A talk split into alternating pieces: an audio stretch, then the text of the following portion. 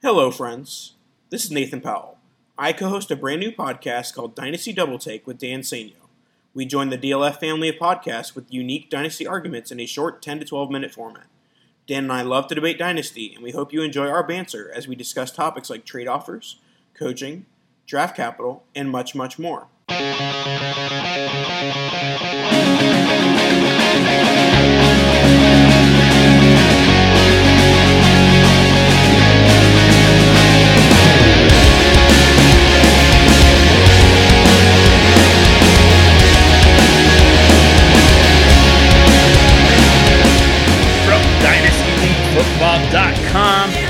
DLF family of podcasts. That's James the Brain. This is actually really cool. I get to break news. I have breaking news. Sam Stompy Lane, our very own, has taken some time off because he has signed an agreement with an MMA organization to take on a kangaroo. That's right. He's, he's training right now.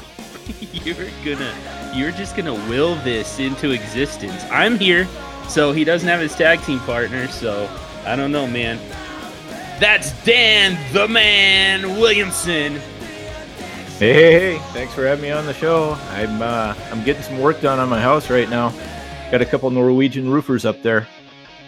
Yesterday I was looking, they're they're throwing about, about half the nails off, and and uh, I'm going, what's the deal? And uh, Sven goes, yeah, on half these nails the heads are on the wrong end, and Oli goes, no, no, no, those are for the other side of the roof.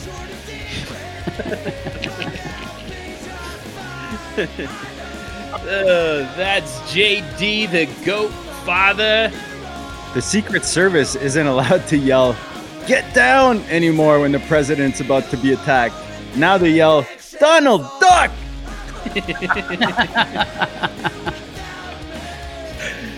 Uh, I am John, the greatest of all traitors, Hogue, and this is a Super Flex Super Show.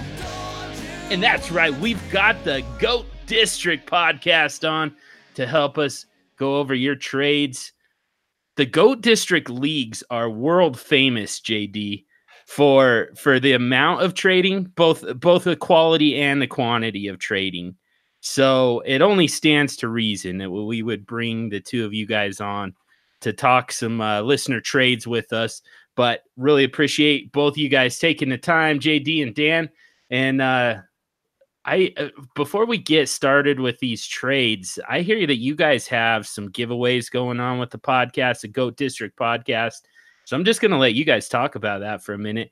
And uh, also, I'm really curious what you guys got coming up uh, on the on the Goat District podcast. Yeah, man, I, I say it on the reg. I mean, we're blessed with the guests. For some reason, they keep agreeing to come on. So this week we've got the DTC Invasion. JP and Riley are coming on this week. And, uh, you know, we, we've got a little smooth J Mike coming on next week for a little pre July 4th action on the GOAT District. And uh, you talked about the GOATist contest online. So basically, right now, you know, everybody, like I said, everybody's waiting by their inbox, waiting for the golden ticket from Mr. Scott Fish. Well, we've got one, man. We've got one. We we actually just got an entry sent in as as we were speaking, Mr. John Hogue, and uh, it's pretty simple. You you go to the Goat District, you you subscribe, you follow Dan at Overhyped Sleeper, no e on the end, couldn't afford it. I'm at Goat District. Copy us on a five star review on Apple Pod or whatever you listen our podcast to, and we'll we'll we'll get you an entry, man. You can win a Scottfish Bowl nine entry. You can win a signed Corey Davis jersey, and you can win best ball entries onto our favorite site, our official sponsor, the FFPC. Yeah, you guys got some awesome stuff coming up. Dan, what have uh, you guys have also had some awesome guests lately as well. Um, just just in the last month, you guys have been absolutely killing it. Uh, can you tell us about some of uh, what you guys have been working on in the last month and some of the some of the awesome guests that you've talked to? Well, of course, we had uh, you know James the Brain uh, on last week, as well as Noah Rudell. We double dipped. We did a Dynasty uh, pod, and then we also did one that was a little bit more far ranging with Noah. That was a little bit of best ball, a little bit of um, little bit of contest leagues, and um, you know it was just a lot of fun to do. We've uh, we've really been enjoying the guests we've had on. We've had we we just strive to have people on who we think can really add to the conversation. Um, you know, who can take us um, and and show us something that that most people aren't thinking of, or you know, show us a new way to look at something. And uh, we've we've managed to do a pretty good job of that, I think. So we're going to continue to strive to do that a bunch of influencers and James, our own brain. Hey, hey. me, me and James, me and James have had a tough time lately with his James, all of his. James was great. We we we just thoroughly enjoyed that. It was like you know back to back with Noah. It was it was fantastic. I mean, you know, JD will tell you we had we had our best week of downloads ever by a considerable margin. Yeah, I, I got to say, we we we kind of underplayed the fact that James is a return guest on the Goat District. The other person that you kind of sit in that realm with is Mr. DFF Shane, the one and only. So that's like uh, you know, that's some serious praise that you're you're sitting with James. Wow, yeah, yeah. wow. That's uh, I'm going to tell you right now that uh, John is not going to hear the end of this anytime soon. Like this, this, is going to be my bragging rights for a while. When Stompy oh, brings yeah. up his SFB championship, I'm going to bring up the fact that I am the only member of the the panel here that has been a two-time guest on the Goat District. So, yeah, ah, that's uh, not true. That's not. I've been on there twice. Yeah, he's actually he's right. He's yeah, yeah. yeah. But I don't but, even have that. Just, but I, I J- James is supporting the our, our, best download week, so you, you know we'll give, yeah, that's we'll that, okay. okay. yeah, that's your that's your bragging rights. Yep. There we go. That's there we go. Right there. I'm not going to mention the fact that it was probably because you know you had another guest who was very knowledgeable, talking all sorts of of uh, daily fantasy and giving some killer advice because I went back and listened. I'm not going to mention that part. I'm just going to go ahead and take full. just, yeah, just take it, man. Yeah. Well, you know, our core is dynasty, so there you go. Well, back to Dynasty and uh, actually a little bit of Superflex as well. So we put this out on Twitter that uh, we were going to have the goats come on and uh, talk trades with us and have some listeners send us their trades and we got a ton of them so we better get to it i'd love to get through all of these for for all these listeners who uh who took the time to reach out so um we're gonna we're gonna try and crank through these a little bit but just kind of a little bit of a sneak peek at the end of this episode, we've got to get some your nuts bold predictions from you guys as well while you're here. Uh, some uh, some bold predictions that are going to be they're going to make us say you are nuts, and let's let's see how hot they can get. But first, let's get to these trades, guys. This first one comes from at Hey Dangle on Twitter. It's a super flex league and he it, let's see, it's going to be Aaron Jones in a 2020 first and 2.1 or 2.210. Ah, God, I hate saying those. 210 here in 2019. Four, 102, 301 in 2019, and a 2020 second. And since the kind of the focal point of this trade is in the NFC North, we better start with Dan Williamson. I'm going to take the uh, the Aaron Jones side of this. Um, you know, and I'm not a big believer in Aaron Jones, but I do believe that uh, I'm going to have a chance to flip him. And with the 2020 first and the 2019 second, um, I'll take that over the the 102 this year and the the 2020 second next year, and then of course the 301 thrown in. I think I can I I think if I time it right, I can flip Jones for a little bit more. Oh man, we're we're predicting a uh, a sell window here for Aaron Jones, huh? I am. Yeah. Interesting. Interesting. What what do you think, JD? Yeah, I'm, I'm kind of on that that same boat with Aaron Jones. I mean, um, when I first look at a trade, I, I, try to take out pieces that are similar in value. So I'm going to take the 301, the 210, and just take them out of there. They're very similar, in my opinion. Uh, the 102, you're looking at what Haskins. If you're, you know, you're desperate for that that QB and you're in that super flex spot, you might take Haskins there, but it's most likely Montgomery or Sanders, maybe N'Keal Harry.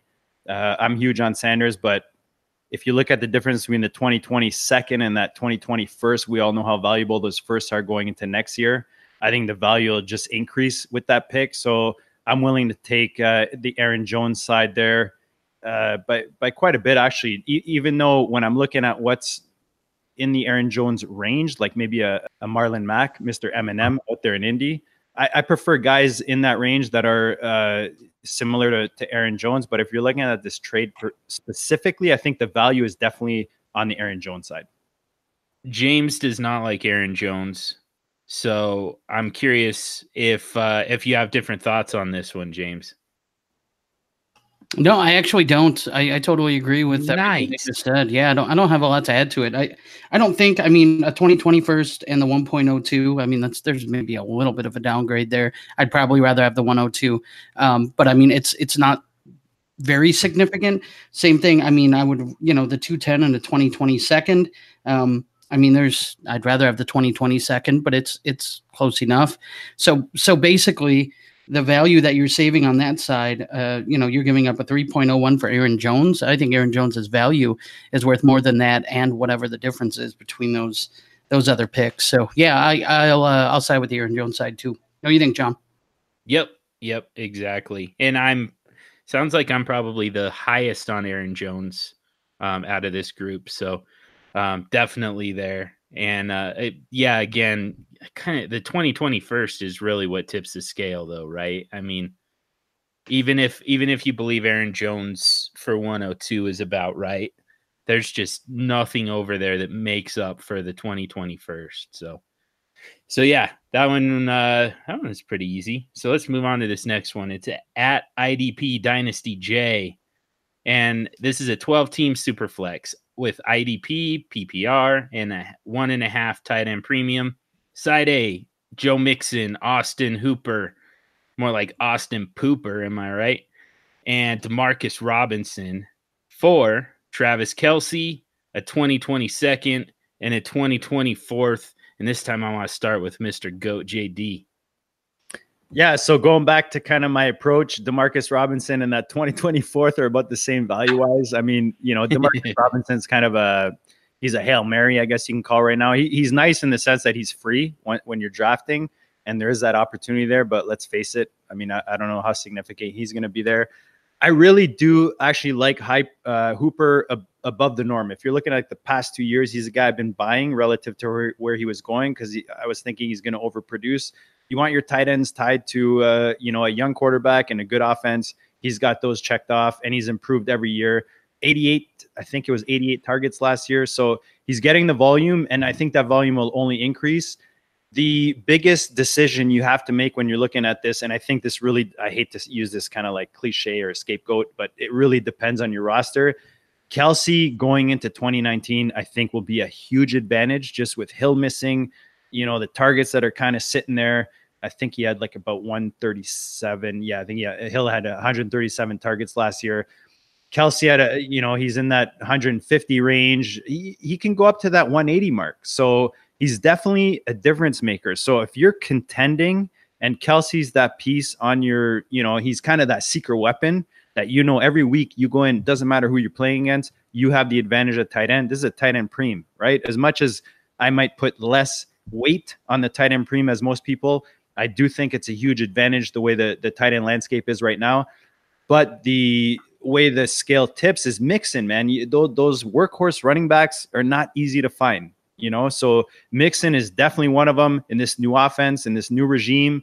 We're expecting a bit more out of him.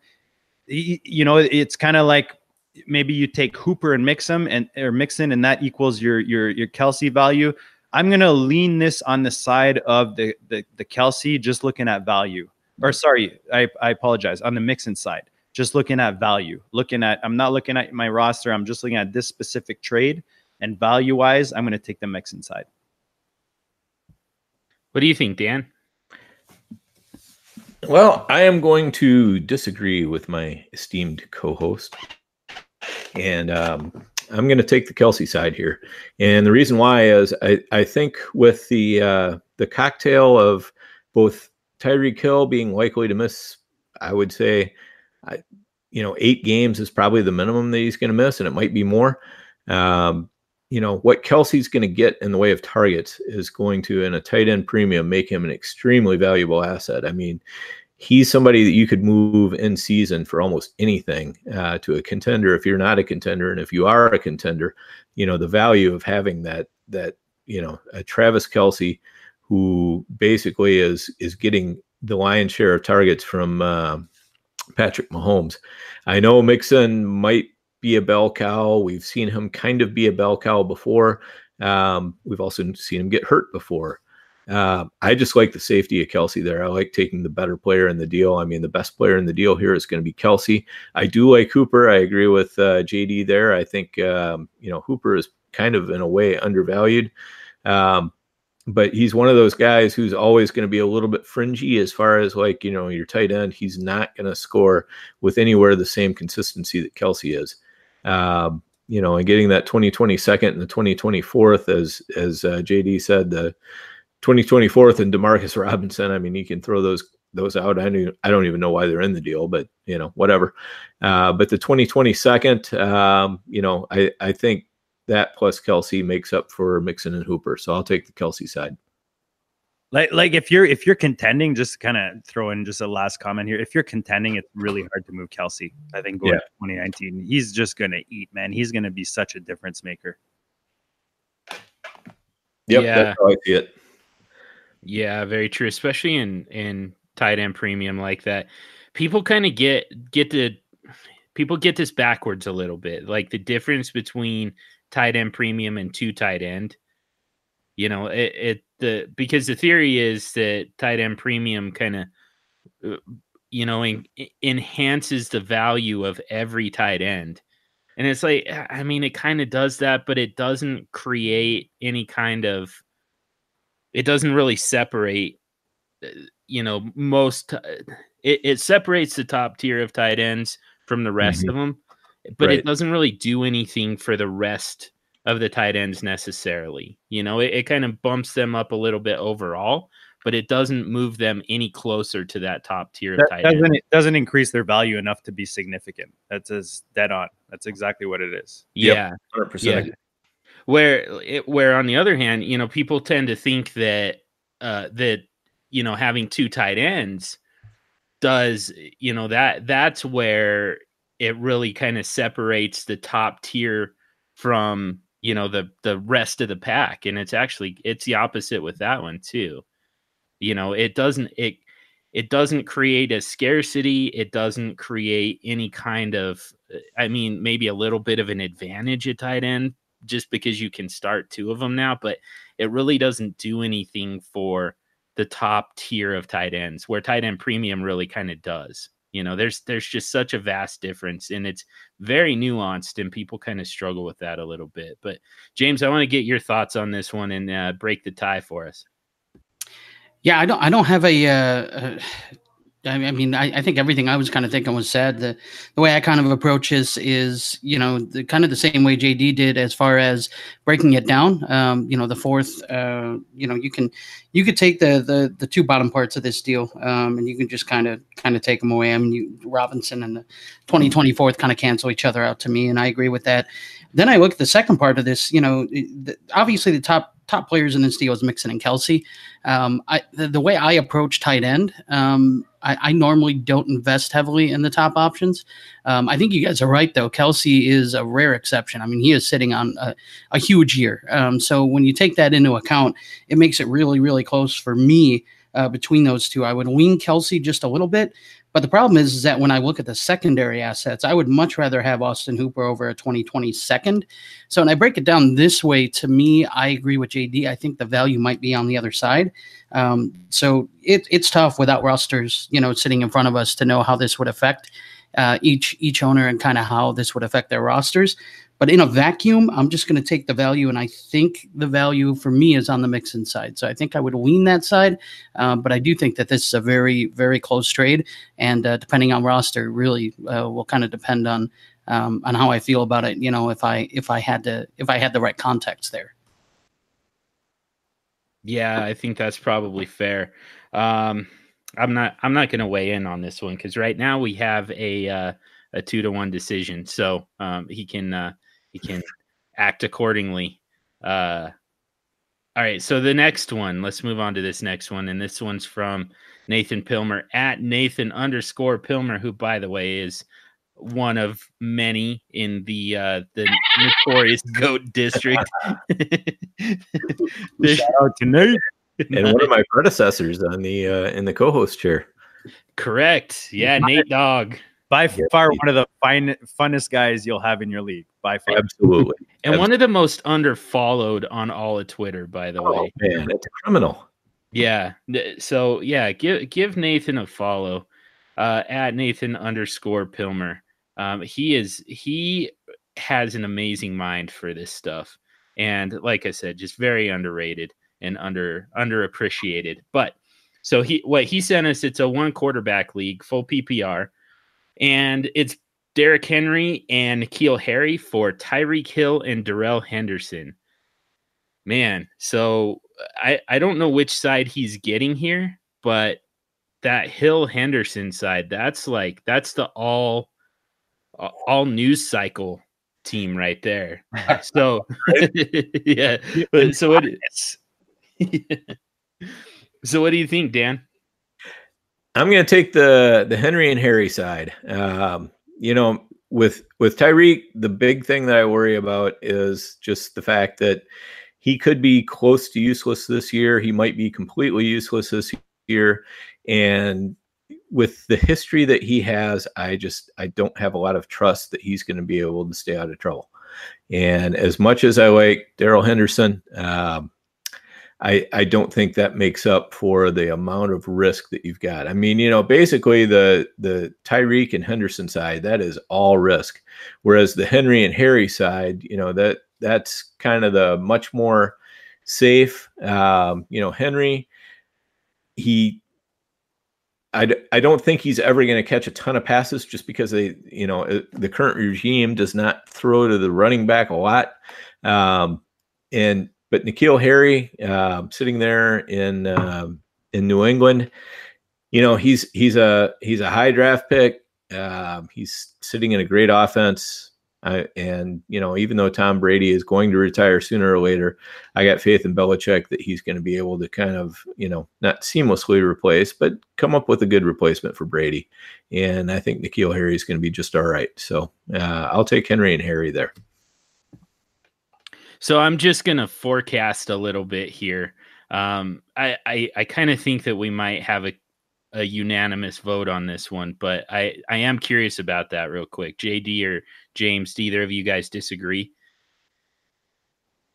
I, I don't disagree just because I'm definitely not I haven't jumped on the Henderson train. I still think Gurley is going to be a top five running back this year, and Tyreek Tyreek Hill is just a guy I don't have on any of my rosters just because the risk versus the investment is just way too high. And and um, yeah, I, I can't disagree. I mean, I'm I'm going on the the Harry Henry side on this one.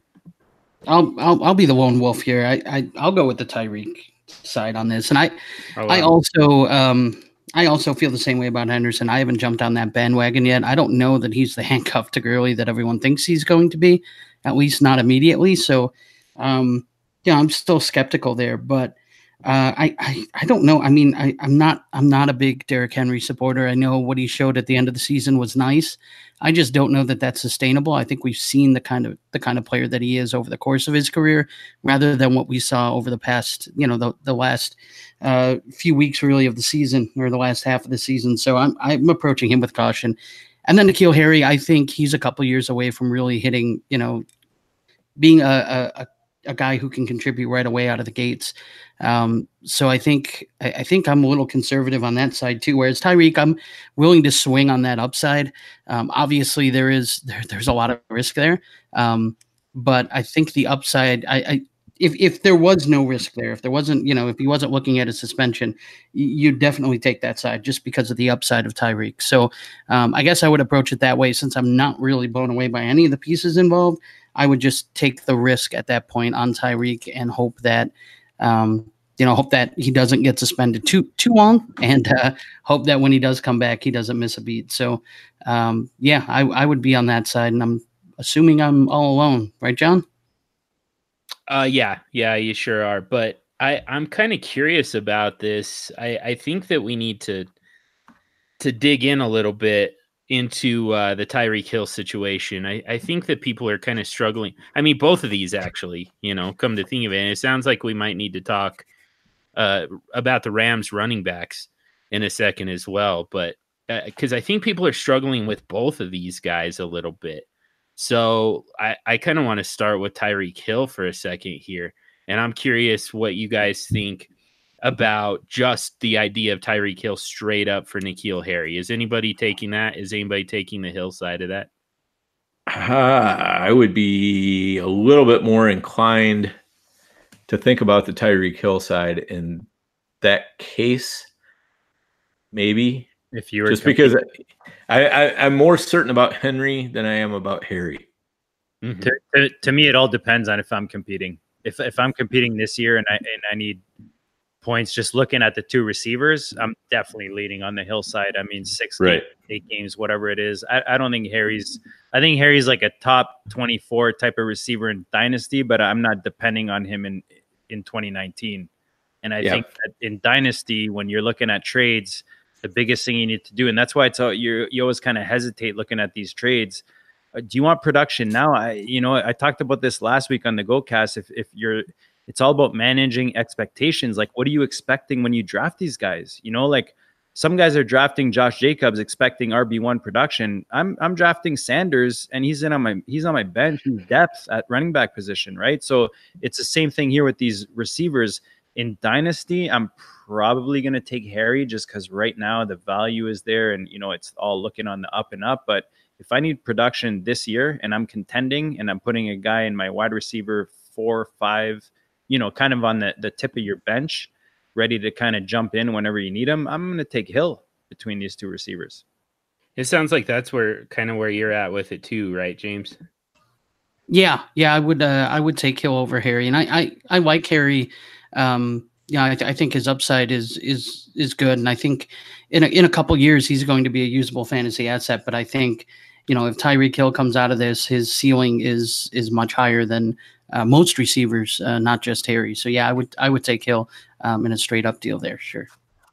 Yeah, I think I think with uh, with Tyreek, I mean, basically the way you got to approach it if you're a contender is you have to be able to say I can I can make it into the playoffs without Tyreek, and then when the playoffs start, I will probably have Tyreek back, and he's going to supercharge my lineup and you know give me a better chance to actually advance through the playoffs if you cannot make it into the playoffs without Tyreek, then that's probably a deal you don't want to make.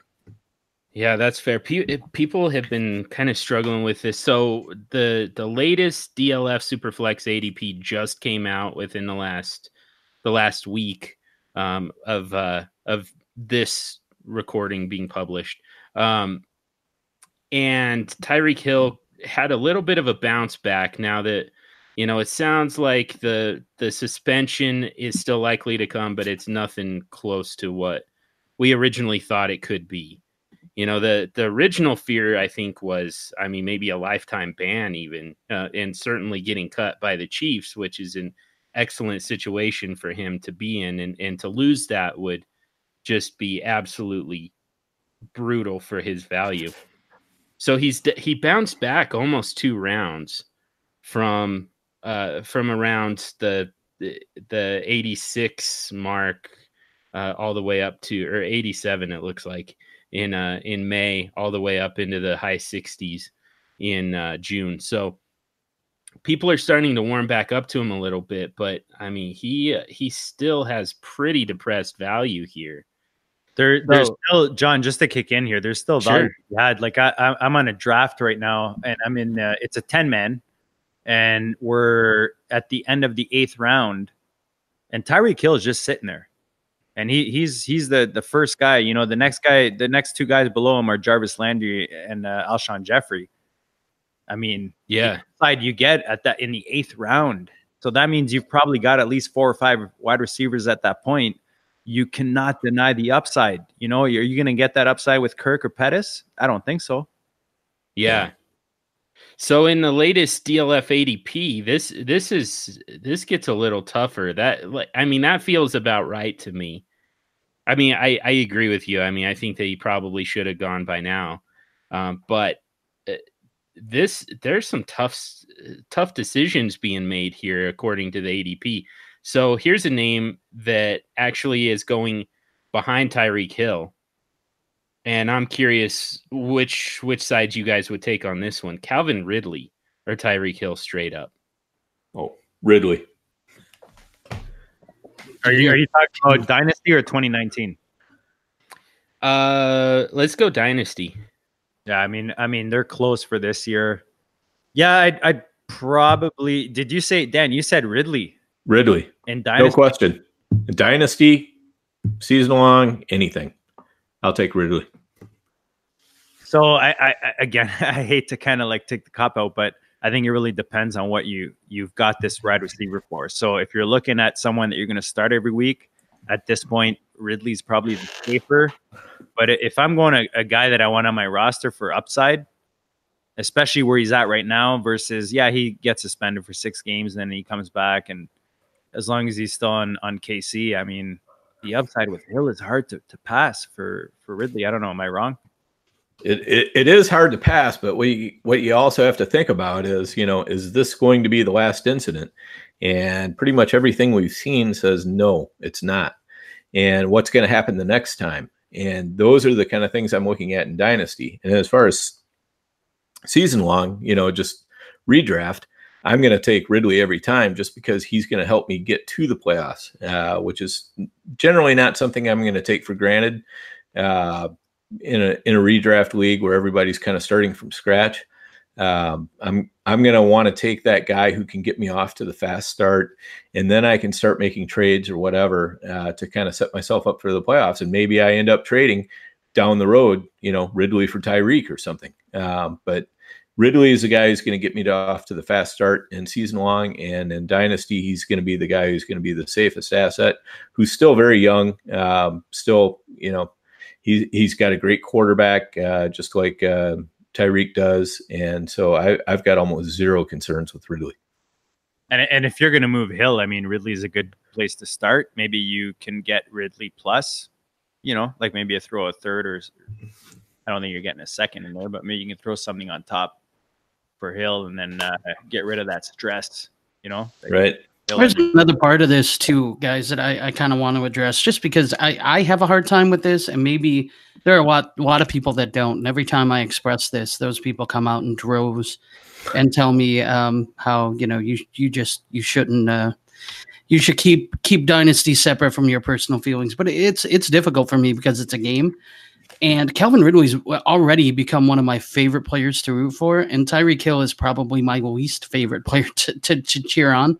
Uh, I almost feel bad cheering the guy on. So I, if it's that close to me, which I think these guys are, that's something that I, I just I can't I can't just put on the you know I, I I'll use it as part of my decision making process. So um, to me, I would I would go Ridley, and I uh, man, it's it's tough, but it's can, can you guys kind of discuss how you balance that, or do you, does that even enter your thought process? Because I know a lot of people it doesn't. For me, um, that's something that I, I will consider uh, when drafting a player. Is that something that you guys think about at all? I can yeah, go, go, ahead. ahead. JD. No, no, go ahead, brother. Okay. So, you know, the, the way I think about it, and, you know, as far as personally, I don't think about it as drafting the personality or anything like that. You know, I'm, I'm just basically making use of the stats. Um, you know, so in that way, I'm able to very much, you know, kind of s- separate the behavior from off the field from the behavior on the field. Um, but the thing is, I also understand human nature, and I know that you know if I'm in a dynasty league, there's probably you know somewhere between you know if it's a 12 team league, there's probably somewhere between four and eight people in that dynasty league that have zero interest in Tyreek. And so if I own Tyreek and I want to move off of Tyreek at some time, uh, you know my my trade pool is automatically diminished by you know at least 50% just because of that so you know to me that diminishes his value even if i can separate uh, you know his behavior off the field and then when i think about you know also i have you know what's going what what might happen in future years that makes it just a lot lot easier for me to just say you know, even though I I can separate the stats, it's still going to have an effect on what my final decision is, if that makes any sense. God, that's an excellent point. like the the that that's where the a-hole factor really comes into play is your ability. I mean, that's to me that's mm-hmm. what dynasty value is all about is it's it's less about their production on the field and it's more about you know, how does the rest of the league perceive this player? Am I going to be able to use this asset to to be able to strengthen my team and to be able to improve my situation? And like you said, I mean, you're you're kind of you're already behind the eight ball with Tyreek Hill because if there's anybody in that league who refuses to take him on, if you've got uh, you know at least one James Koutoulas, much less you know four or five who are just who just can't get there morally then i mean he he does he loses a ton of value. I love that what do you think jd i mean any uh do you have any issue with uh with like the kind of the morality of owning Tyreek Hill, I suppose. No, I, Dan, that's that's something Dan and I kind of agree on when it comes to these type of players. I mean, I have zero Tyreek Hill. I have one share of um, of Zeke in the Trade Addicts Five. Otherwise, I stay away from from these kind of off field guys that you're you're you know you're kind of checking the the headlines every day, holding your breath, hoping they're not gonna like because because it's a big investment, you know, for for a lot of these guys. So right now, Hill's value is low, and that's kind of where I say if you can grab him for cheap in a trade or draft them where he's falling. You know, I kind of talked about those best balls, or, or, I'm sure in Dynasty it's similar if you can get the value there because of the upside, I think it's worth it. But I'm not going to go out of my way to get a guy like Hill or trade for him or anything like that. Uh, similar to Dan, I, I, like the safety of Ridley. And Ridley's a guy where last year he, he wasn't really on my radar, and he's kind of grown on me in the sense that uh, he's in a great offense. He's he's definitely in that that wide receiver two spot in Atlanta.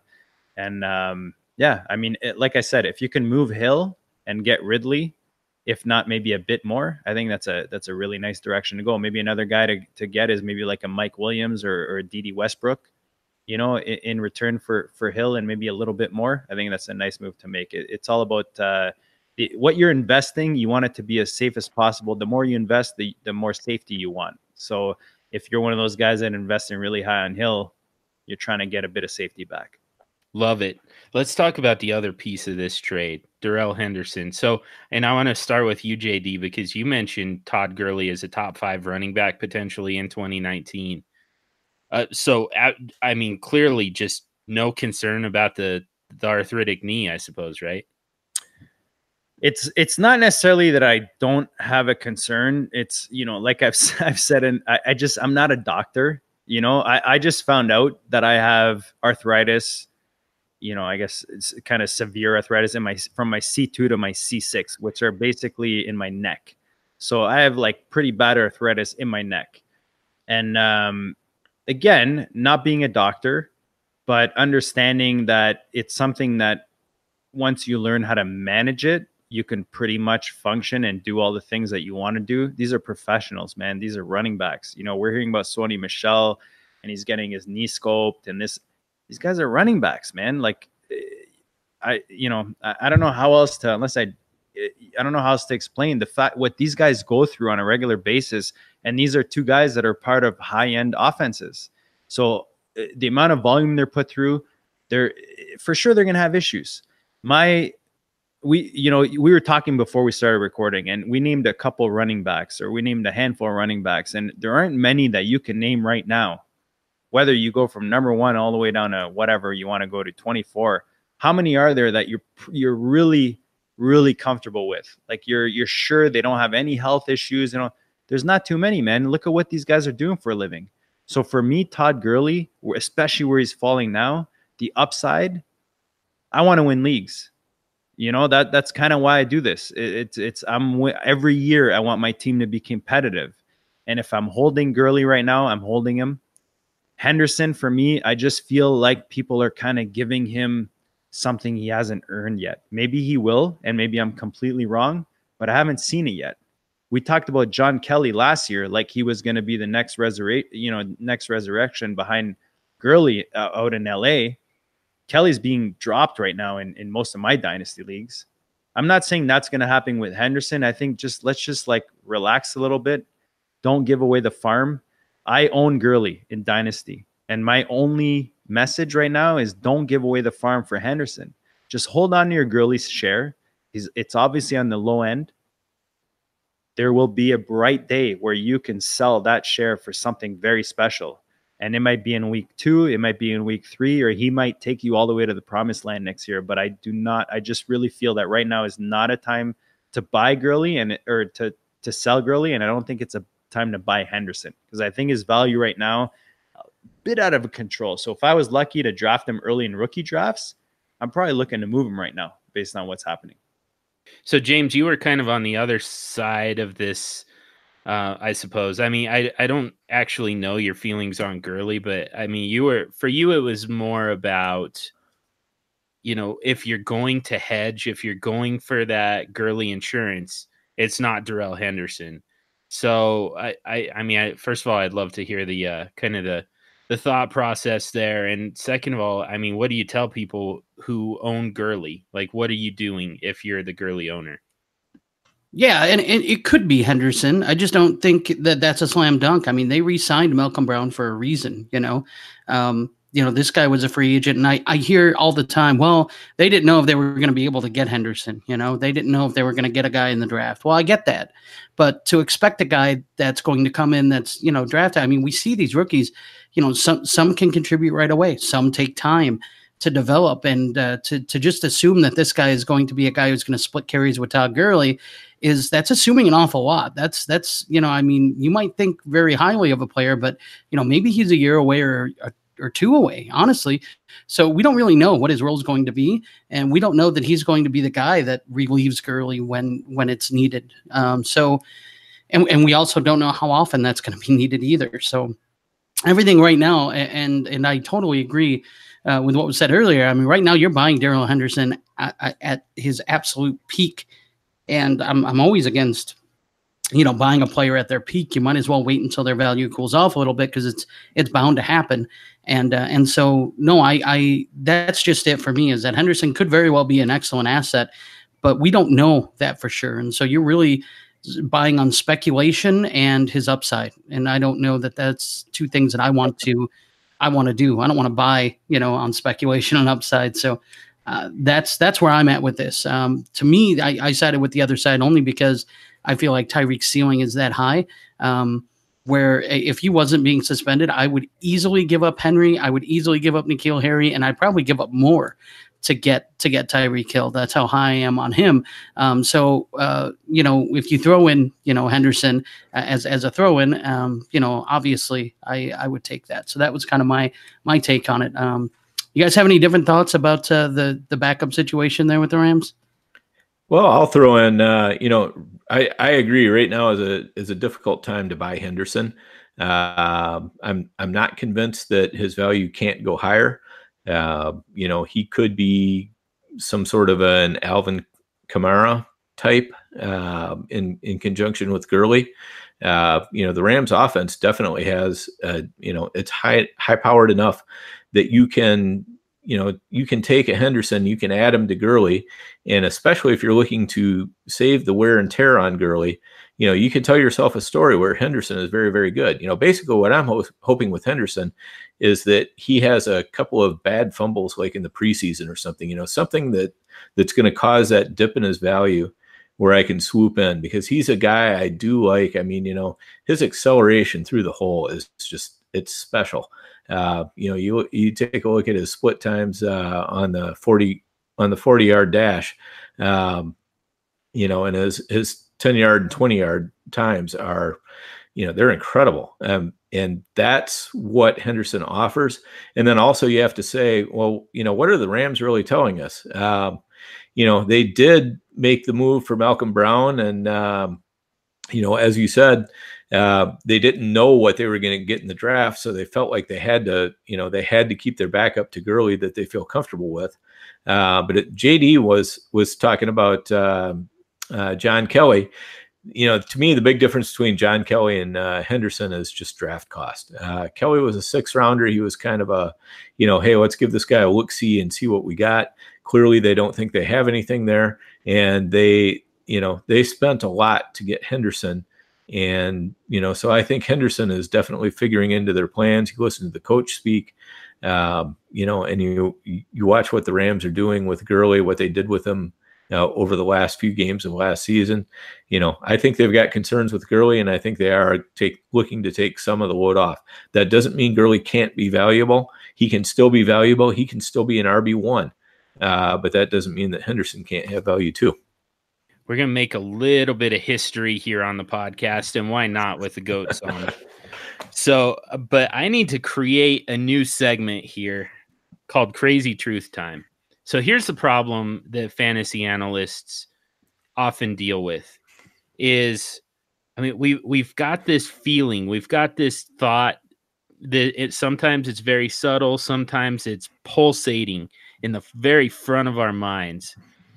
And uh, it it it gets really tough to express it because first uh, you know maybe there's some lazy analysis to it maybe you know it's just there's just an overwhelming consensus an overwhelming opinion uh, going throughout the the the community and throughout the industry.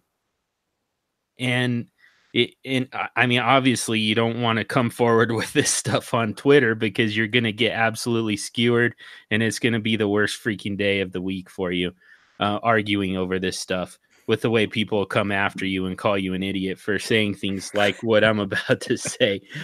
But I think this is important. I think that we need to be able to do this.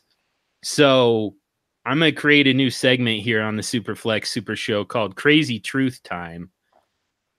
And this is this is the opportunity that what we're going to use this for is to just come out and say what we feel like needs to be said to me, the crazy truth is, I have a feeling that the LA Rams offense is going to be mediocre at best in 2019.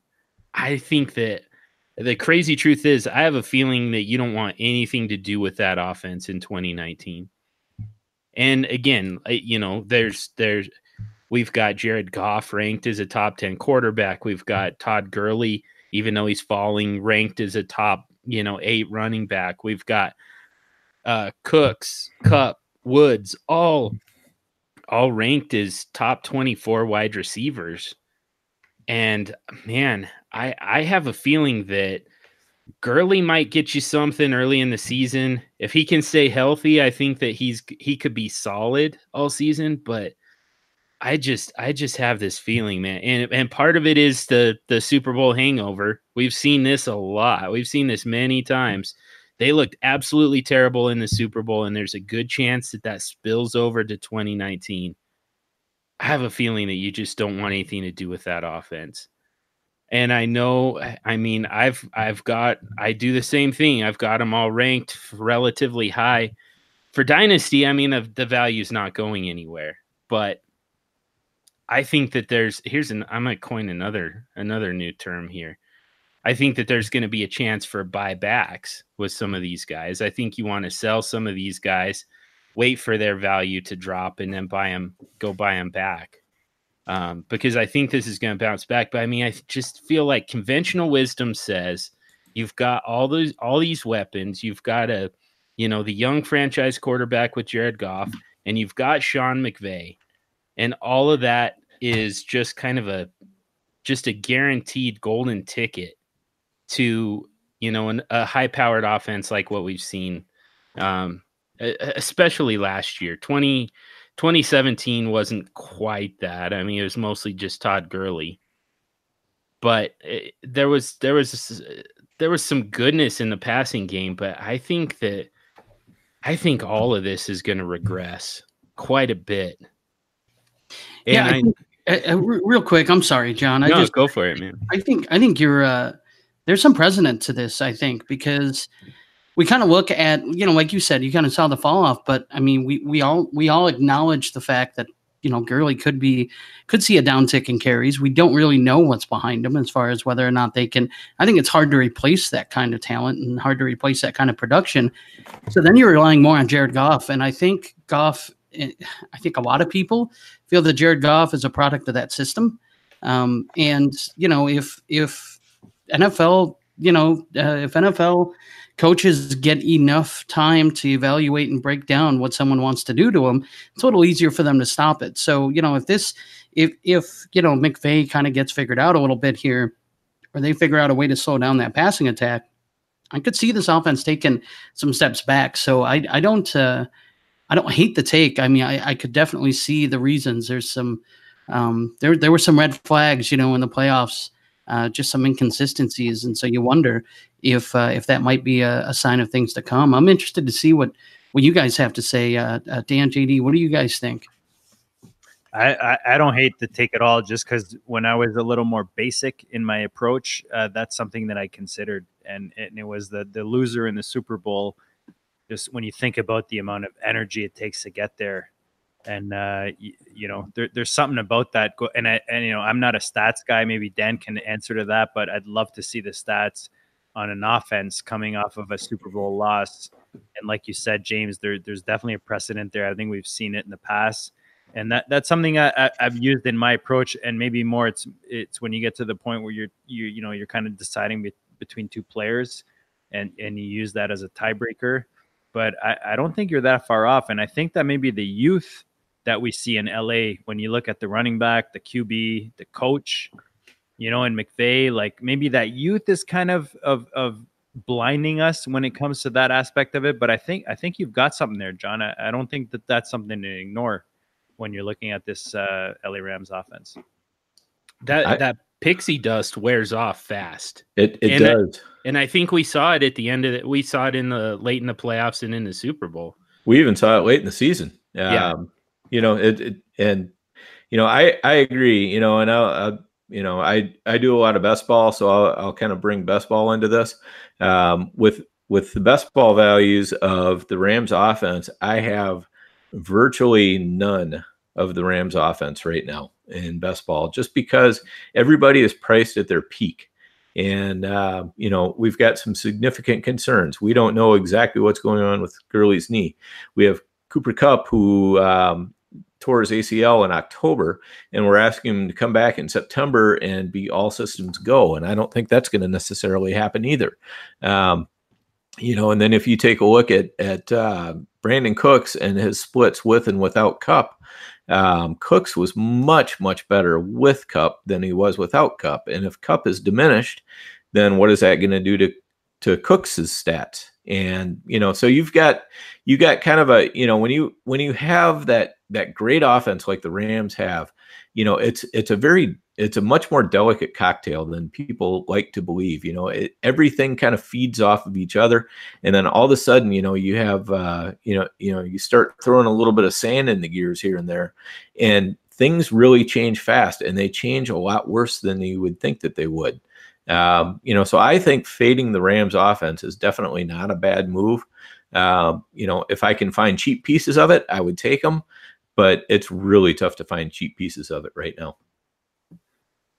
I'm so glad that there's some supporting analysis for that because, like I said, I, it, some of it's a little bit lazy. You know, certainly, even though there's precedent for the Super Bowl hangover, it's it still feels like the type of thing that really shouldn't be predictive, even though it always always is, unless eh, eh, you know, except in the case of the New England Patriots. But um, it, it Think think about it this way. Take a look at the Vikings in, in 2017 and 2018. Mm-hmm. Really, nothing much changed about that offense except for you have a, a new offensive coordinator who basically s- takes on the old offense.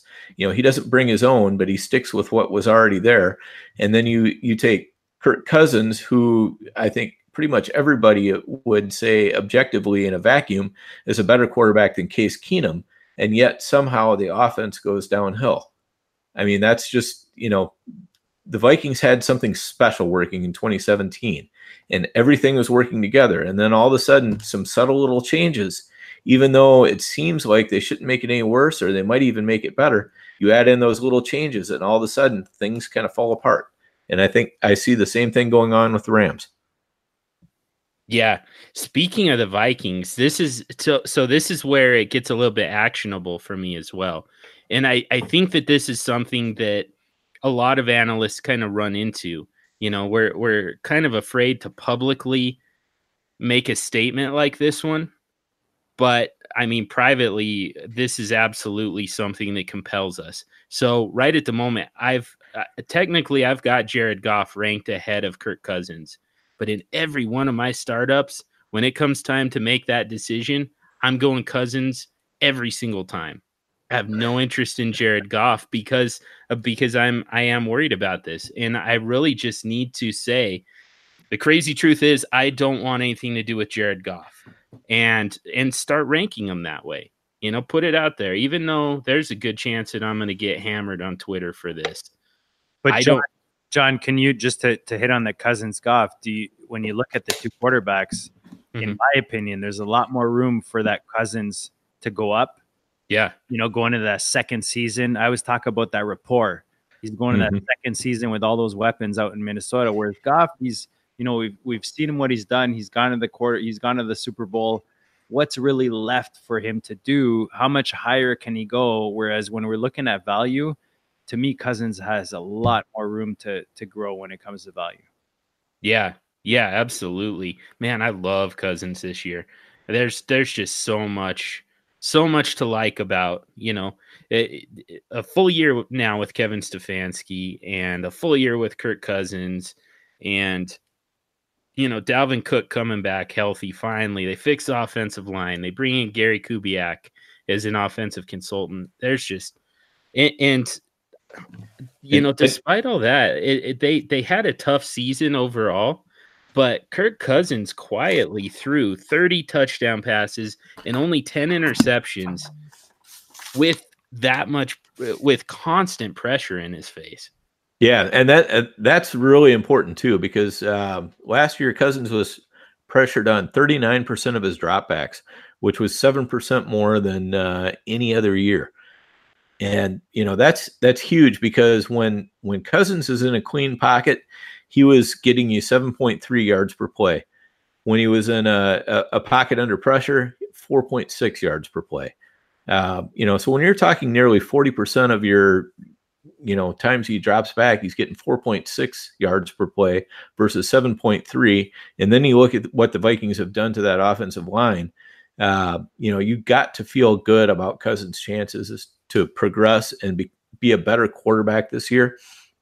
And, uh, you know, frankly, with the Vikings, I mean, you know, Zimmer's entire uh, job depends on making the playoffs with Cousins. If he can't do it, Zimmer's probably gone. Uh, Spielman, the general manager, is probably gone. I mean, this you know, this whole team is going to turn over. You know, so this this is a pivotal year for the Vikings.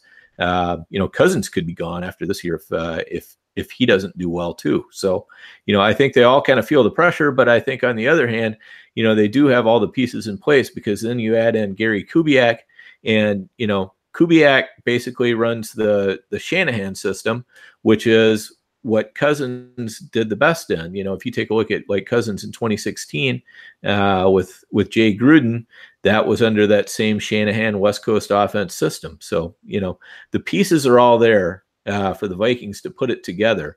And you you know, if you're going to make bets on whether the the Rams are going to be able to reassemble the puzzle or whether the Vikings are going to be able to assemble it for the first time with these pieces, I'm going to bet on the Vikings. Yeah, man, I'm there too. So we better get back to these traits. Got to thank Nate Dog though. He he really he really He got us going. there. Yeah, I did not see that coming, but uh but again, I to me that's really important stuff. You know, we're going to talk about some players here uh, the rest of the way that are going to be you know, Deshaun Watson and Alvin Kamara and and um you know, Sammy Watkins, even Calvin Ridley. You know, some some some guys that are really kind. There's not a whole lot of controversy right at the moment around them, but those two, Tyreek Hill and Darrell Henderson, people are really having a tough time with that. So I'm glad we spent some time on that. Cra- crazy truth is, I'm I'm glad that we talked about the LA Rams offense as long as we did, even though I think it's going to be horrible. Uh, nice. but so the rest of the way, I think what we'll do here is uh, we'll just get one. Um, we'll just get one answer on each of these tra- trades. I'll throw it to one of you guys and uh, get an answer from you. And if there is any any debate uh, that we need to have, we can definitely do it. But uh, we want to definitely rock through these as fast as we can. We want to get to as many as we can while we're respecting the time of the goats. So this next one comes from at Scott CA and then a bunch of numbers. That's not his zip code. That's too long for that. Maybe it's his phone number. But anyways, but so this is actually more Insurance number. probably not a great policy to put your phone number in your Twitter handle, but maybe it's his social security. Yeah, could be. uh, so thinking of trading Alvin Kamara, just not sure. I can get a I, I can get a lot, but some guys you just don't want to trade. Maybe you guys could each discuss what you would do if you were in my shoes. Dynasty full PPR. And again, I don't think we're gonna all discuss this, but I would love to hear what JD thinks about this. Uh, is Alvin Kamara a guy that you're willing to trade? And if so, what does it take? Yeah, I, I mean, I think it's simple. If if you're competing, it, similar to Kelce that we talked about earlier, if you're going to move a guy, if if, you're, I, I got excited when I when Ryan told me I'm number two in in this year's uh, Scott Fish Bowl because if you're one of those first four guys that can grab one of those true workhorse running backs, those true RB ones, Kamara is definitely one of them. And and not only is he one of them, but he's one of them on rise. You know what I mean? Like Ingram's gone. I, I'm all about Murray, man. I've been on Murray for a couple of years. He's he's the best stash on your bench that you can think of uh, at the running back position. But um, you know, there's a lot of opportunity there in, in, New Orleans right now, and and we talked about the simple complexities of dynasty where you want your running back tied to a, to a good offense, and there's nothing better in New Orleans. So if you're going to move Kamara, I mean, I'm going to probably move him and try to get one of those. I don't want to say equivalent running backs, but a, a running back that's maybe in a tier down and then another piece on top. But it's really hard for me to move a guy like Kamara, Barkley, uh, CMC. If I'm competing right now, I'm not moving any of these guys. So I, I'd have to get a lot more detail on what exactly I'm getting back. Can Uh, I, can I throw in a trade that I made? Uh, this is this is a goat trade too. Yeah, Um, I. I I had Kamara, um, and I I was fending people off left and right. I mean, I was getting just all sorts of offers for Kamara, and I finally I finally made the deal. And you can tell me whether it's a good one or a bad one. But I gave up uh, Kamara, Justin Hardy, and Brandon Powell. So in other words, Kamara and just two absolutely worthless pieces. And I got back uh, on Johnson, Damien Williams, Calvin Ridley, and a 2019 210. Wow. Holy cow. Yeah. that's pretty nice. I mean, I was sitting here thinking maybe it's the wrong time to sell Kamara. Maybe you wait until earlier in the season. But I mean, if you can get a haul like that, if you can get three starters, I don't, I don't know how you pass it up. Yeah, and, and that was the first trade out of you know probably 30 that were offered to me that I I was just like, yeah, this I can do. I had a couple that were close, you know, some that were like uh, you know packages of draft picks and so forth. But I was, you know, I'm a I feel like I'm a contender in this league, and so you know when you when you have a Kamara, it's a th- he's he's got the potential for 300 points. There are not very many 300 point players out there. So you have to you, you really have to weigh that, you know, because if you can stack your lineup with, you know, like three or four or five 300 f- point players, you've got something special. I mean, you've got a, you know, that's that's a team that can go all the way.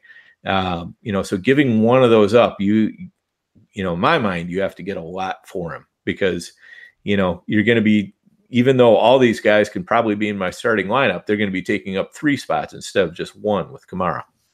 Yep, that that's the type of haul I would be looking for. And yeah, to me, there's there's always a price. The, Yep. you you just you can't say no.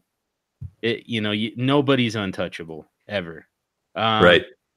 All right, so this next one, this is from at Fantasy Long Shot. It's a 20 team half PPR with 20 man, 21 man rosters. Um, start uh, two super flex, a running back, two wide receivers, a tight end, and one flex. Uh, so kind of smaller starting lineup. Um, just normal quarterback scoring, four point passing touchdowns, negative two interceptions, and uh, 25 yards per for one point so James, this one's going to be for you. So uh, fantasy long shot gave up Lamar Jackson, OJ Howard, Will Fuller, Latavius Murray, and RG3, the handcuff for Lamar Jackson, and received Deshaun Watson, Tyler Boyd, Darrell Henderson, Jack Doyle, and Raheem Mostert. Who wins that trade? Yeah, to me, it's pretty easy. I'm taking the Deshaun Watson side. Um, it's a 20 team league with only one copy of every player. So those quarterbacks are really valuable, especially because it's super flex. Um, the upgrade I get with Deshaun Watson over over Lamar Jackson, which I love Lamar Jackson, but the the upgrade is is still there uh, with Watson. I mean, you know what Watson's upside is. You're hoping Lamar Jackson has an upside similar to that, um, but also the rest of the package. I mean, uh, OJ Howard is nice, but I, I don't I, I don't buy tight ends traditionally. Um, so I, I'm I would be fine with Jack Doyle, and then I also get to add Tyler Boyd, who I think might be you know outside of the quarterbacks the best player in this deal um, over Will Fuller, you know guys like that. So um, I'd, I'd happily buy that side. I'm firmly in the camp of the Deshaun Watson side. I think that side wins this trade. Not only uh, do I like the players that are involved better, but I think the value is on that side as well. That sounds about right to me. All yeah, right. I agree. Next one from 01 Scratch. And uh, he actually has two trades for us, but I'm going to give them both to Dan. So this first one, N'Keal Harry, Mark Ingram in a 2024th for Jarvis Landry, Jerick McKinnon in a 2021st. Who wins that, Dan? All right. Second side was Landry, McKinnon, uh, yeah, Landry, McKinnon, and a 2020 first. You said on the I'm gonna I'm, I'm gonna take the I'm gonna take the side with the 2020 first. Um, I I I like Landry very well. Um, McKinnon, I'm not real wild about, but I'm not real wild about Mark Ingram either. Um, you know, so basically, you know, to me, it's it's Landry in the 2021st for N'Keal Harry in the the 2024th. And I, you know, I think Landry, you know, Landry's already established himself in this league. Uh, N'Keal Harry has done absolutely nothing. I'll take Landry and I'll take that uh, that 2021st in a deep draft uh, versus N'Keal Harry, who was kind of you know the best pick of a bad or one of the better picks of a bad draft, and uh, 2024th, which is you know close to worth nothing. All right, so one more for you here, Dan from from 01 Scratch. Nick Foles or Sammy Watkins in Superflex? I'm going to take Watkins. Uh, you know, again, I've, I've kind of been on record that uh, I think Tyreek Hill is going to be suspended for, I think, 10 to 12 games. I think eight games is the absolute minimum. I think Watkins is going to be the one to, to really profit out of the wide receiver corps. Uh, you know, we have seen Watkins do really, really well in Buffalo before he started having all his foot problems. Um, it seemed like he, you know, is hopefully getting better this offseason. We haven't had any setbacks this offseason like we have in previous off seasons. I think Watkins is a guy that you can get and you can you can throw him into your starting lineup and you can do um, you can do some good things with him and then uh, you can probably flip him after a few games and uh, and do better than Foles. Nice. All right. Next one from our friend Shecky at Hey Shecky. It's a 14 team super flex. This one's going to you, JD. 14 team super flex. He has four quarterbacks Russell Wilson, Dak Prescott, Kirk Cousins, and Drew Brees. Would you trade Kirk Cousins for Calvin Ridley and two 2020 seconds? Yeah, I mean this is this is tough. I, I, just feel, and this is I'm blaming you, man, John. you, you, totally especially in Superflex. Yeah, I, I, just I value quarterbacks way more now, and I, and I think Cousins right now, you know, everything that Dan talked about and that we've talked about today, I think that Cousins right now is overvalued going into the season. So if I'm looking at Ridley, he's a nice piece to get back, but those two those two seconds are not necessarily gonna. I, I don't think they're gonna close the gap for me if I'm moving Cousins. I'm I'm probably gonna wait right now. I always look at where the value is right now when I'm making the move, and I think that Cousins' value will only increase as we get closer into the season, if not in the first uh, three or four weeks. So I'm probably gonna hold and try to get something more uh, for Cousins in a super flex, especially a 14 team. That's pretty key too. Making my heart smile. Yes, sir. What if it was in 2020 first? Would that change it? What, what was the question? If what Was Ridley in a 2020 first? For Cousins?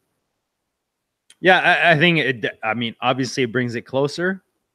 Um, yeah, that's a tough one. That's a tough one. I, I might lean on the the Ridley in the first side just because. Um, let's just remember those those 2020 firsts also include quarterbacks, right? Right. So if you miss your opportunity and and you don't think as highly on Cousins as we do, maybe uh, Dan as a Minnesota fan and me as a, a Diggs fan, um, you might lean on the uh, side of Ridley in a first. It, for me, it's all about are you getting the value. So if you're going to move Cousins, I don't mind that as value. Yeah. Yeah, I, I agree. I, I think I'd take Ridley in a 2020 first, just because, you know, the 2020 first could be anything. It could even be a boat. nice. I'm re- I'm reaching for the sound effect right now. I just can't. I'm really rich. I'm really rich. yes. It's the best I can. Nice.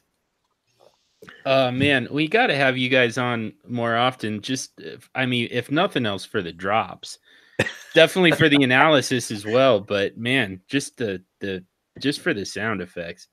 Um, all right, James. Here's one for you. It's from at Dynasty Eor. It's a half PPR, ten team, one quarterback league. Send Amari Cooper, Travis Kelce in a 2023rd. Get back Le'Veon Bell and Julio Jones. I, this one's hard for me because I um, I notoriously am not a Amari Cooper truther. Let's let's that. That- that's a nice way to put it. Um, so it's really hard for me to evaluate this, especially because I I think Le'Veon Bell is is being underrated at this point. Um, so you know, my heart says that side, but my head probably says the Cooper Kelce in 2023 is probably better value. Um, you know, Cooper is younger than Julio, and his value is right around Julio's. Um, you know, right now, as far as his ADP value goes, it, it they've got to be pretty close. Um, Kelce and Bell, um, you know, being that it's it's uh, only a half point PPR, kind of hurts uh, Kelce a little bit here. But Bell's also a really good receiver, so it doesn't really help him too much either. And then the 2023rd on top of it, I think you're probably getting better value and you're getting ascending assets with the Cooper and Kelce side with Bell and Julio. As much as I like those guys, those guys are are you know descending. Their value is only going to go down. Uh, so I think if you're uh, if you're selling Bell and Julio, um, you're doing so right now at probably the uh, the, the highest their value is going to to be uh, moving forward. So um, yeah, I would go with the Cooper Kelce side, and I wouldn't feel good about it, and I hate myself for it for a long time. But I would I would lean that side. Uh, all right, maybe we could validate James a little bit here. So again, half PPR. So you know that definitely affects the wide receivers. How do you guys feel about Cooper for Bell straight up? Which which side are you guys on? Just a just a quick one word answer. Uh, which side are you guys on, goats? Uh contender Julio. Yeah, I- I'm holding my tongue, man. I, I'm all over that Cooper Kelce side. I mean, Le- Lev Bell for me, I'm I have zero shares. I'm avoiding. He's rapping. I'm Mhm. I'm trying to win. you know, like he's, he's- and, and it's not like he's rapping and he's going to New England. Like he's going rapping and he's he's going to the Jets, man. Like you know what I mean? Yeah. What, yeah, what- but but two chicks at the same time, man. Come on. that's why I love Dead Man. It's like there's like that stealth radar, you know. He's like you don't expect it, and then he just comes up and drops a good one. But look, look, Julio, Julio is my boy. Before before Juju came along, Julio was my number one. Didn't matter what people were talking to me about.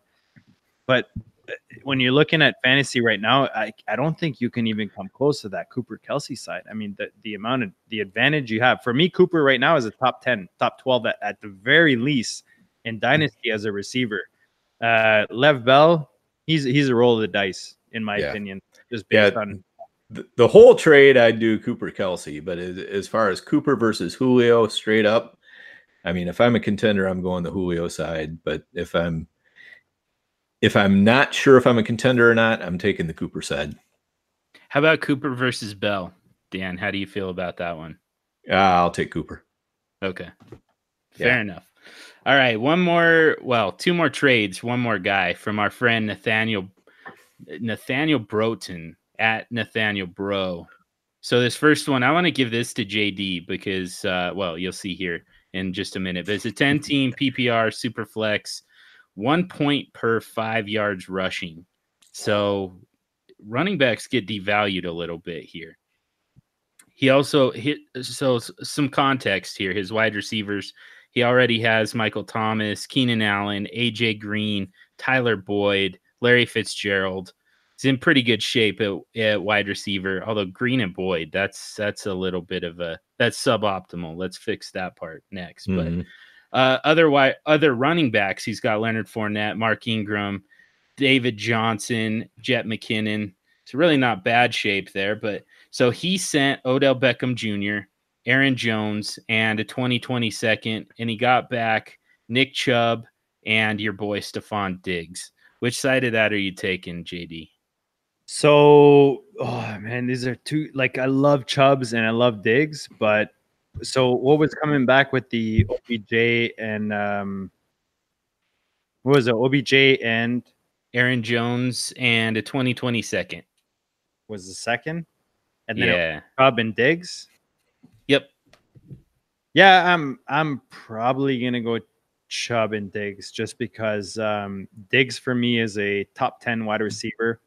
It, not that not that uh, OBJ is not, but in my opinion, right now, and I talk about it often. uh, You know, I keep going back to that report, but you've got a, a wide receiver one going into a new offense, into a you know he as much as sure he loves Baker Mayfield just like we all do he's got to build rapport there, right? And then Jarvis is going to be there tugging at him, just be like tugging at his shirt, like, dude, what about me? Like, hey, you know, I was here first.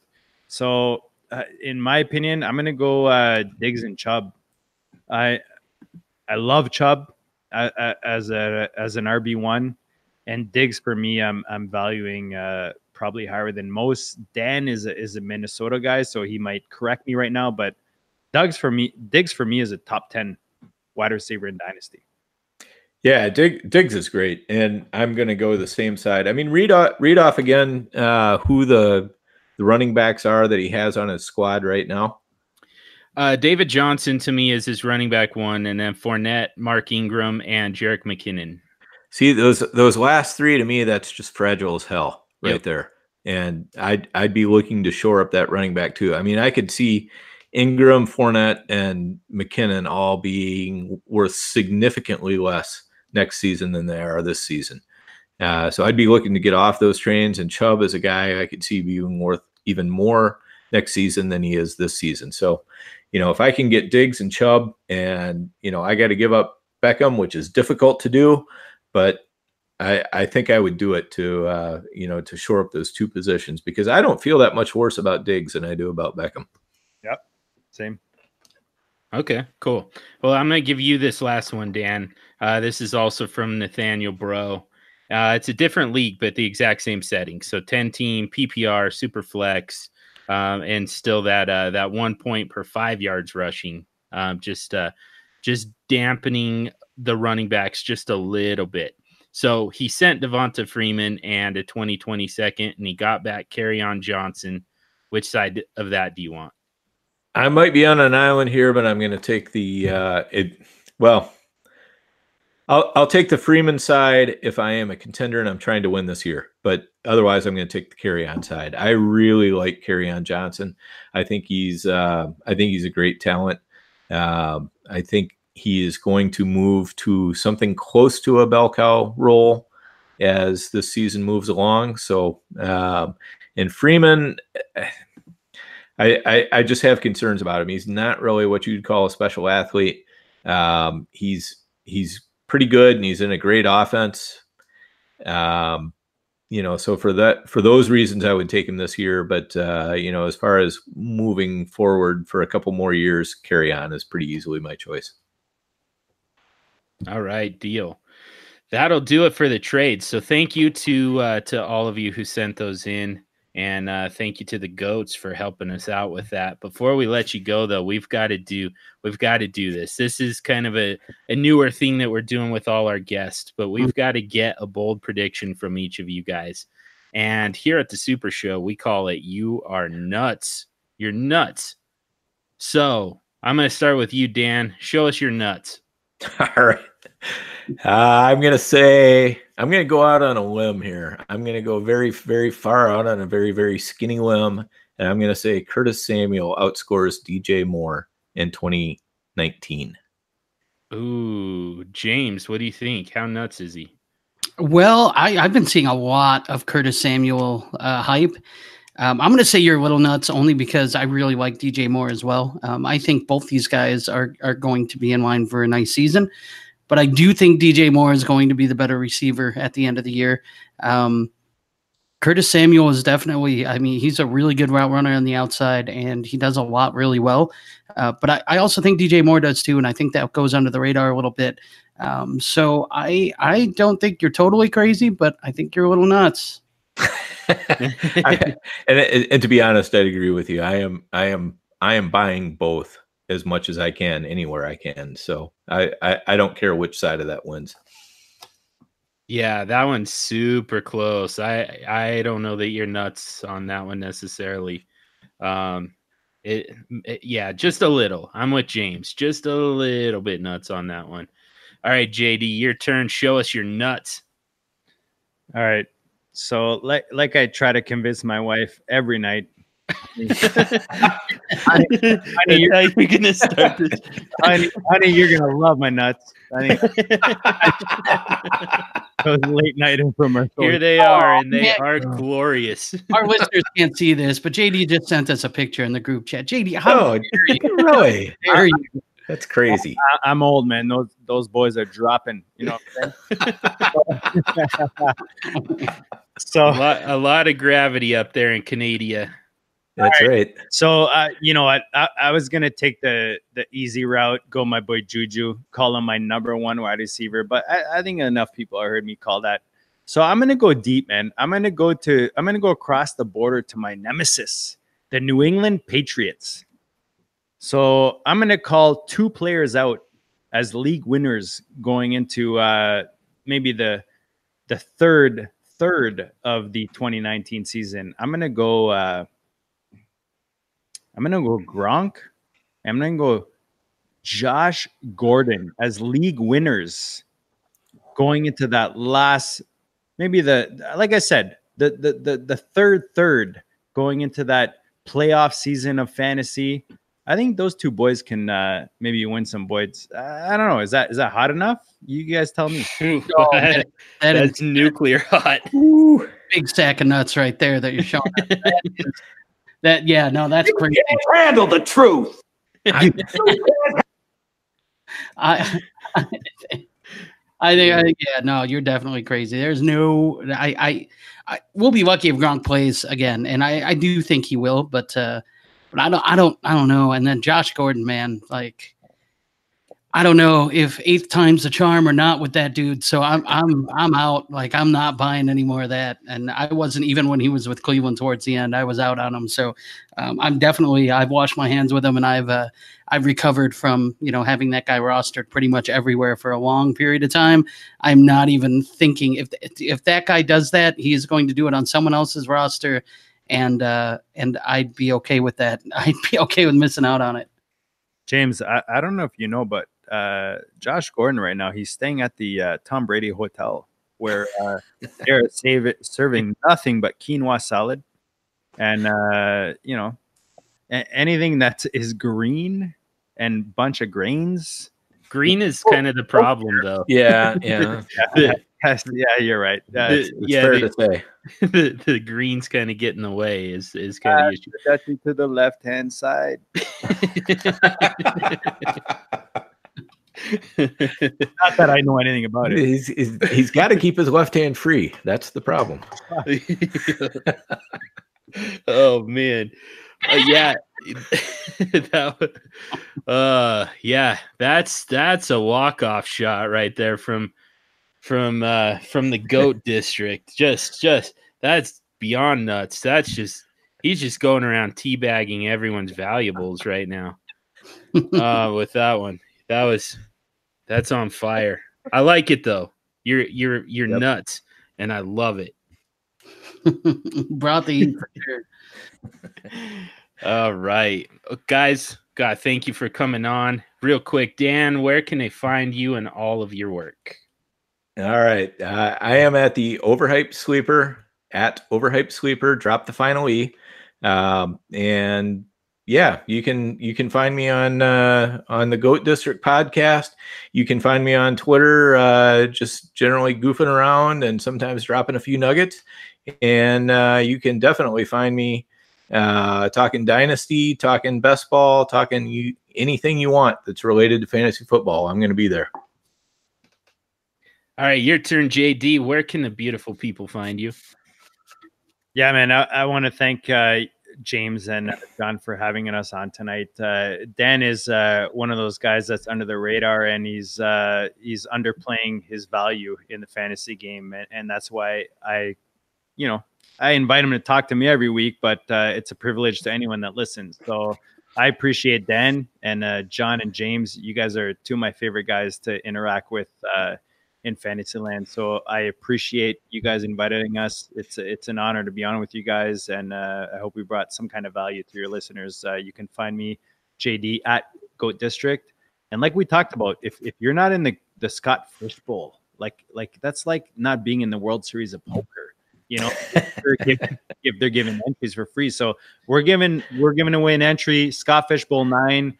We're giving a Corey Davis jersey. If you're into Dynasty and you understand how undervalued that dude is right now, you get his jersey for free, man, signed. And we got some FFPC best ball entries to give away. So follow us, follow Dan and uh, James and uh, John. Thanks for having us on, boys. Yeah, absolutely. This has been a blast. Pleasure's all ours, guys. And I love the uh the, that the Corey Davis walk off. I will take that for sure. I love that one. I think James is already out the door, so he can't even say anything about it. So that makes this the perfect time to wrap it up for the week. Gotta thank the goats again for coming on. Make sure to check out the Goat District podcast. Straight fire. Every single week was the best drops in the game, by the way. But as we wrap it up for the week, we're going to ask you for a quick favor. If you haven't already, subscribe to the podcast wherever you listen to podcasts.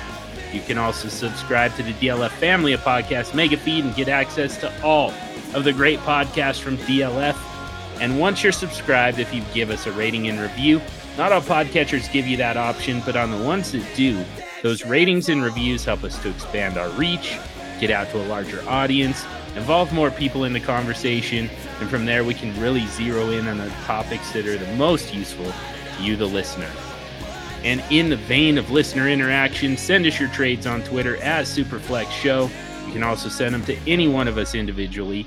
Stompy is at FF Stompy, James is at underscore James the Brain, and I'm at Superflex Dude. And again, make sure to tag those goats as well. We can retweet them, help you get more votes and comments, and sometimes we even bring them here on the podcast, as evident by this amazing episode. Thank you to Heart and Soul Radio for the song The Addiction that we use as our intro and outro music.